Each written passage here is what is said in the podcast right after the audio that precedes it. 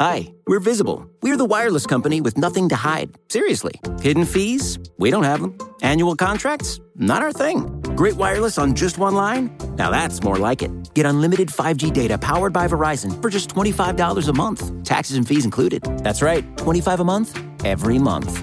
Sorry, hidden fees. We're just not that into you. Sometimes the choice is just visible.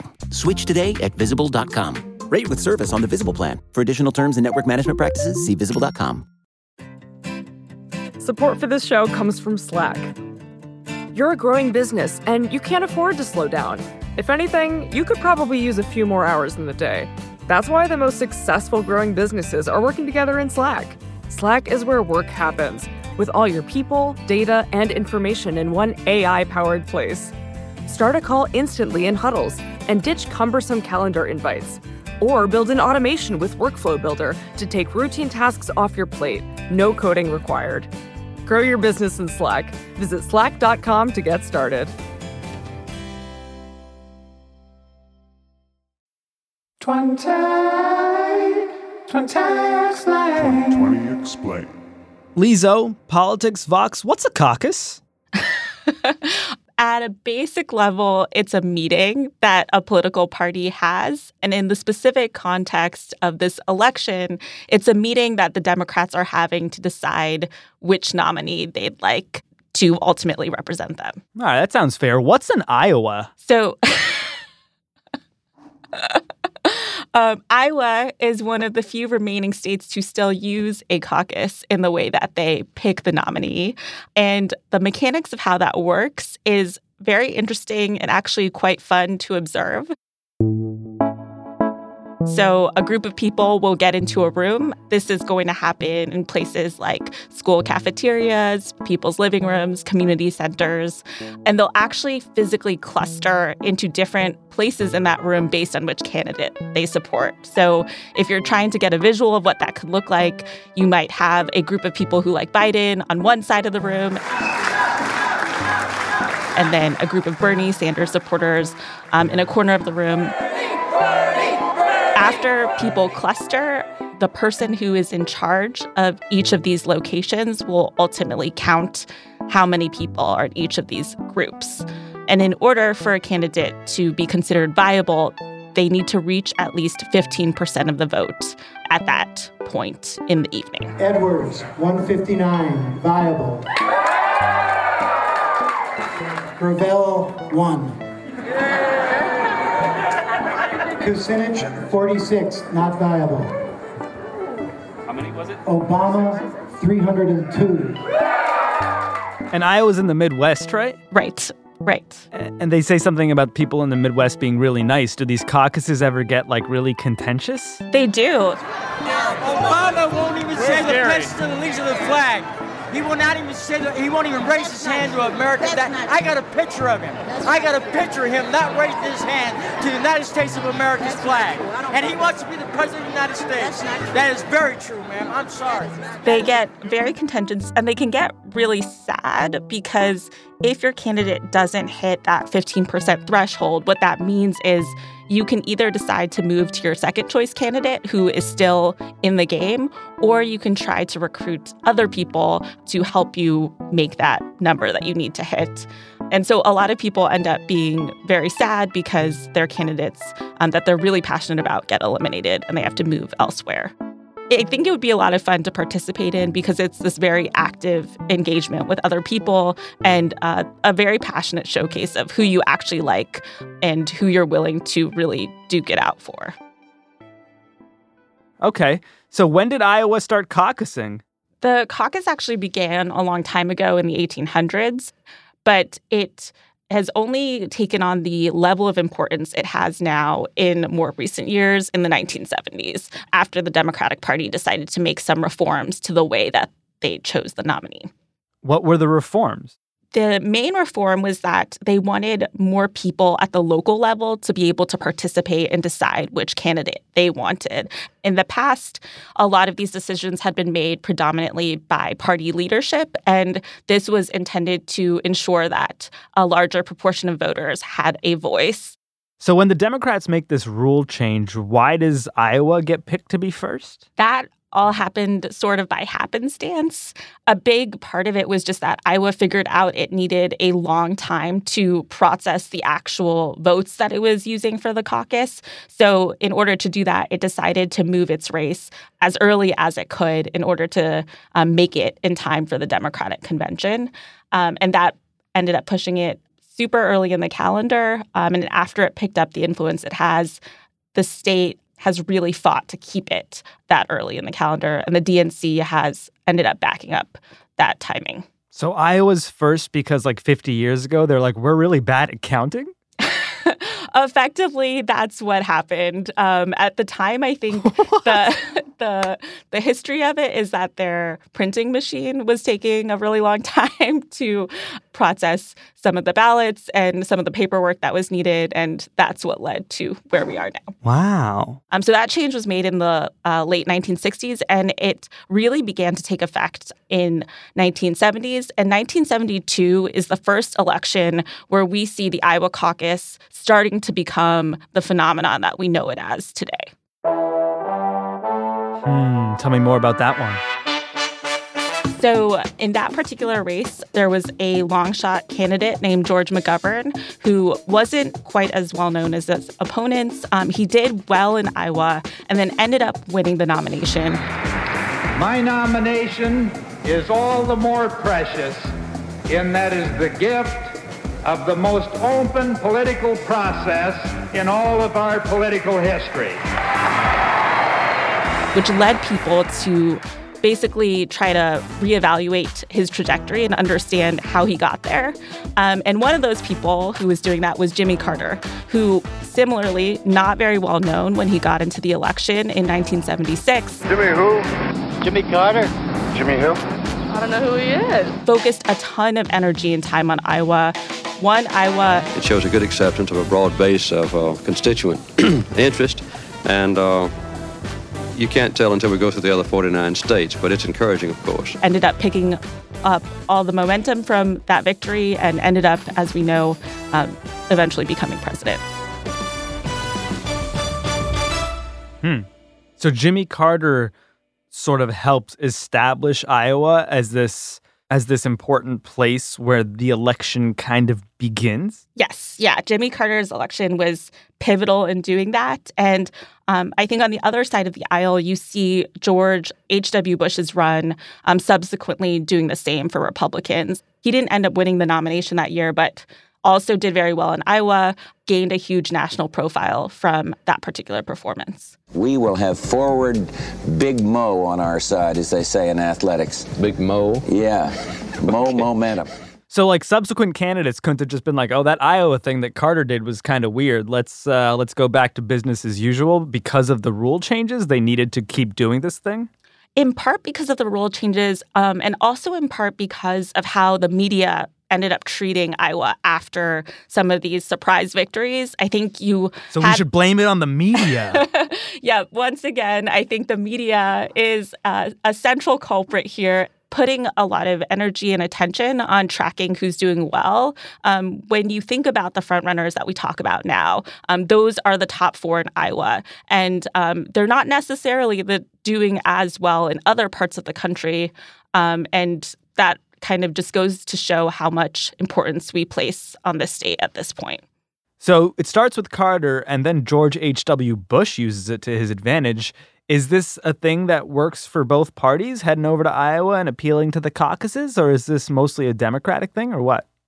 Over time, I think we've seen it have a bigger influence um, on the Democratic Party. When you look at the pattern of candidates um, who have ended up getting the nomination, I think there's only one example in recent history um, of somebody who did not win Iowa, who did not win New Hampshire, that actually ended up um, becoming the nominee, and that's Bill Clinton in 1992. Um, otherwise, you see basically every um, Democratic nominee securing at least one of those two early states. Li, I mean, we were joking about blaming this on the media, but blaming this on the media suggests that this is a bad thing. Is the Iowa caucus and the amount of influence Iowa has a good thing or a bad thing? That remains an open question depending on who you talk to. But I think something that people broadly agree on is that this influence is quantifiable and that it gives the voters in Iowa a little more weight than you see in subsequent states. There's a study from 2011 that shows that voters in Iowa and New Hampshire have five times the influence than a voter um, from Super Tuesday would have on um, the results of the election and the way that people perceive different candidates. Five times. Yeah, five times the influence. And I think in other um, studies that's actually shown to be higher, but that was one of the first to really try to pin down this number. Well, I got nothing against the the slow state of Iowa, Li, but that sounds undemocratic. That question has emerged many times in the years since Iowa has taken the spot it has now. And most recently, this cycle, I think you've seen Julian Castro really call it out um, because he argues that it's discounting the votes of people of color. Does anyone have plans to change the system? There are definitely plans that have been floated. I think the issue is that there are a lot of structures in place that allow the system to continue. So both Iowa and New Hampshire have state laws that guarantee them the position that they have now. And on top of that, you've seen the Democratic National Committee as well as the Republican National Committee continue to endorse this current primary schedule. So if neither of them ends up wanting to change it, it's probably going to continue the way that it is now. Hmm. I think we should talk about this more after the break, Li. Sounds good.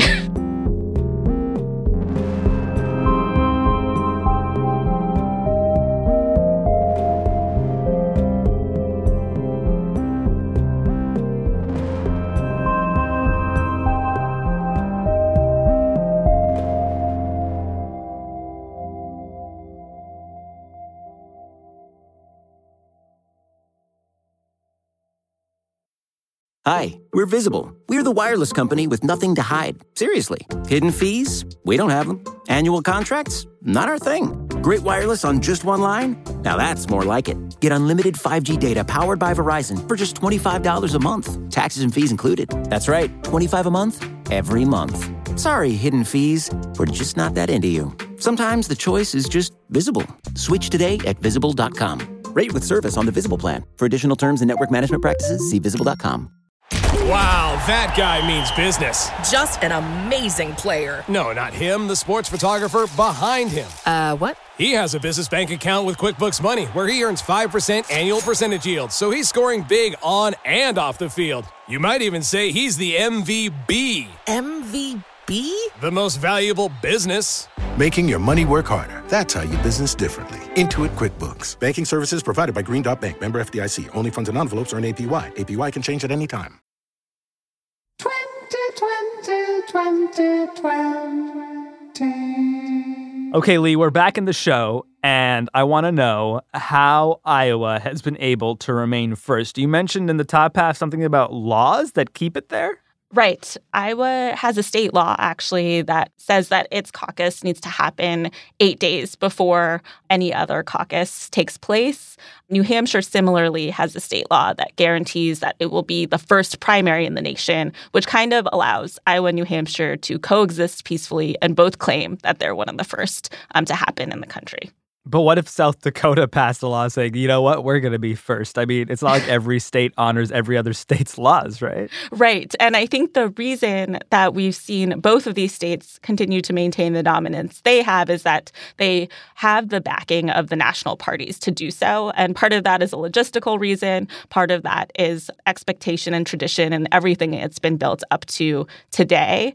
In the past, there was actually an instance where Louisiana tried to edge in and become um, one of the earlier races that people went to. And Iowa um, politicians actually effectively campaigned candidates to not go there. Did it work? It did. Several candidates actually boycotted the Louisiana race that year because of the request of Iowa politicians at the time. Sorry, Louisiana. Are there other reasons people don't like Iowa being first, or is it just the outsized influence it has and not really representing the entire country, though? Those are perfectly good reasons, of course. I think the second one you raised, especially, has been brought back in a huge way this cycle, particularly as we've seen the field become increasingly whiter. I think there's been a focus on why do we have these two states that are roughly 90% white, effectively deciding the Democratic nomination potentially. And I think the question there becomes are we giving white voters more of a say in the process than we are voters of color? We can't, as a Democratic Party, continually and justifiably complain about Republicans who suppress the votes of people of color and then turn around and start our nominating contests in two states that, even though they take their roles seriously, hardly have any people of color. That's just the truth. If you look at the polling right now, for example, um, between Iowa and South Carolina, which is a much more diverse state where 60% of the Democratic electorate is African American. Certain candidates are not doing as well in South Carolina as they are in Iowa. But because they're doing well in Iowa, they've gotten a huge boost in coverage. They've um, been touted as frontrunners um, when that might not be the case across the entire Democratic voter base. Despite recent surges in Iowa and New Hampshire polling, Buttigieg is struggling to gain support among black voters in South Carolina. That, that is according to the latest Quinnipiac poll. But if, if they changed it, let's say they did make South Carolina the first state, would someone in California still say South Carolina doesn't represent people in California? California's got more cities than South Carolina. And and could anyone make the argument that any other state isn't representative of their state or the country, really? For sure. I, I think any one at any time could make that argument. And I think that's what makes this whole debate a really dicey debate. I do think the push to find a state that is at least somewhat closer to what the country looks like and somewhat closer to what the Democratic electorate looks like is an entirely fair and legitimate one. Um, when you look at uh, analysis that people have done. 538 has a piece on this where they they looked at every state in the country across demographics like race, ethnicity, and education. And they found that Illinois was the one that most closely matched up with the actual breakdown of the United States. And so you could make the argument that a place like Illinois would, at least on those demographic factors, be more representative um, and offer people a clear point of view that indicates different voices in the electorate, not just particular narrow um, band of voices. Plus, Illinois is pretty close to Iowa, right? Right. Illinois also very, very close to Iowa. I think Iowa, New Hampshire have also said, you know, we're states where people can go and do retail politics. They can go and talk to people, hold events. Our media markets aren't as expensive as like a place like California or New York. So people can buy ads, reach people, and it doesn't disadvantage candidates that don't have as much money. So there are benefits that they've touted. And I think when you talk about states that could potentially replace them in the schedule, um, you're trying to look at places that maybe offer some of those similar advantages. Hmm. So has the DNC talked about changing the rules? I mean, certainly it has the power to do that, right? Right. And the DNC at this point, I don't think is confronting the question head on just yet. At the end of every election cycle, there is a process where they look back at everything that happened and try to figure out if it worked, if it didn't work. I think in cases when the Democratic nominee does not win the election, of course, that process is going to get more scrutiny. So when you talk to experts, the expectation is that we're not likely going to see many changes, although there will probably be some conversation around this at that point. And the way that the DNC could potentially try to shape shifts is by imposing penalties on these states that are early um, to either try to pressure them to adapt their process, or they could try to impose penalties on candidates. So, um, let's say a candidate isn't able to participate in a debate or something of that nature. If they try to campaign in New Hampshire, you could see that pressure potentially, you know, making it so that those states aren't focused on, and then the media doesn't go there, and then the primary kind of loses the weight that it's had. And when you look nationally, um, I think it's roughly 58% of voters are interested in a national primary. So that would mean that um, kind of all the states end up voting at the same time instead of having the sequential races we see today. So there are a lot of reforms that have been proposed. The likelihood of any of them getting implemented in the short term is probably not super high, just given all of these structural barriers that are currently in place. Is this kind of like the conversation around the Electoral College where we only have it every four years and then the thing happens and it goes away and no one really cares anymore? It feels a lot like that. It feels a lot like, you know, it, if it functions, we're just going to keep doing the same thing that we have been doing now. But I do think the question about representation, especially, has gotten a lot louder as the Democratic Party itself has become more diverse. So, just as a point of comparison, I think it's 40% of Democratic voters are people of color. So, it's pretty wild to be um, saying that a state where you know just over 10% of voters are people of color is making a decisive influential play on the nomination didn't barack obama do well in iowa he's not white right Right, right. That's true. And I think people who argue that Iowa is not the reason we have such a white field are saying that there were weaknesses that many of these candidates who've dropped out had before, and that they weren't performing well in other states um, that are dominated by voters of color either. All right, Fair Li, those are all the questions I have for you, but for one, and that one question is who's going to win Iowa tonight? that is something that uh, we won't know until the fighting starts uh, at the caucuses. Right now, when you look at polling, um, everybody is pretty much within the margin of error of each other um, across the top five candidates. So it's anybody's game. So it's going to be Biden or Bernie or Elizabeth or Pete or Amy? pretty much. Well, at least they're diverse. Uh, they're all wearing different colored jackets.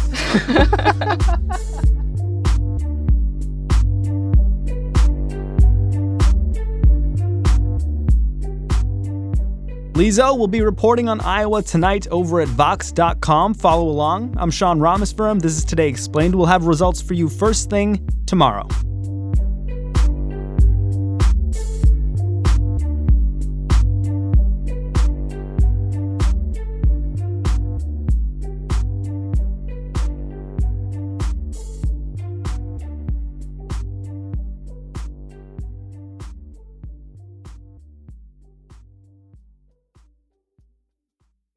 Hi, we're Visible. We're the wireless company with nothing to hide. Seriously. Hidden fees? We don't have them. Annual contracts? Not our thing. Great wireless on just one line? Now that's more like it. Get unlimited 5G data powered by Verizon for just $25 a month. Taxes and fees included. That's right, 25 a month every month. Sorry, hidden fees.